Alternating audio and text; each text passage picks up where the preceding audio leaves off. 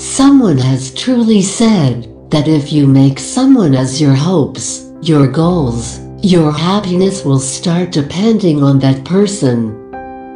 Happiness doesn't come from giving that person as your priority, promising to give beautiful gifts, creating path easy, but it comes from your peace. When we live with peace, we are already happy, and it doesn't make your happiness attached to someone. Making your happiness independent gives your mind a satisfaction that no matter how worst your life is going through, it won't harm your peace.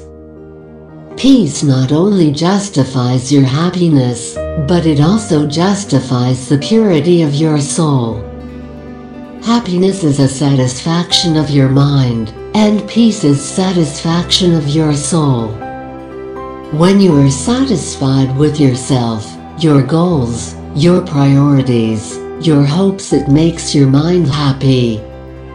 Satisfaction which lies in your soul is independent.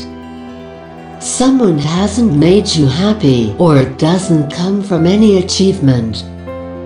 Soul itself achieves the highest form of happiness. If you make your soul happy, you will make yourself happy. You will make others happy, and that is what independent and satisfied people do. People around them don't trigger their happiness because they themselves are happy, and that is why they achieve great things in their life. Triggering your happiness when you have achieved something doesn't make you happy your lifetime. They are only the situations and not permanent peace. Being satisfied with whatever you have now will only make that happiness become independent. Future achievements doesn't make a difference, and this is what you should aim for.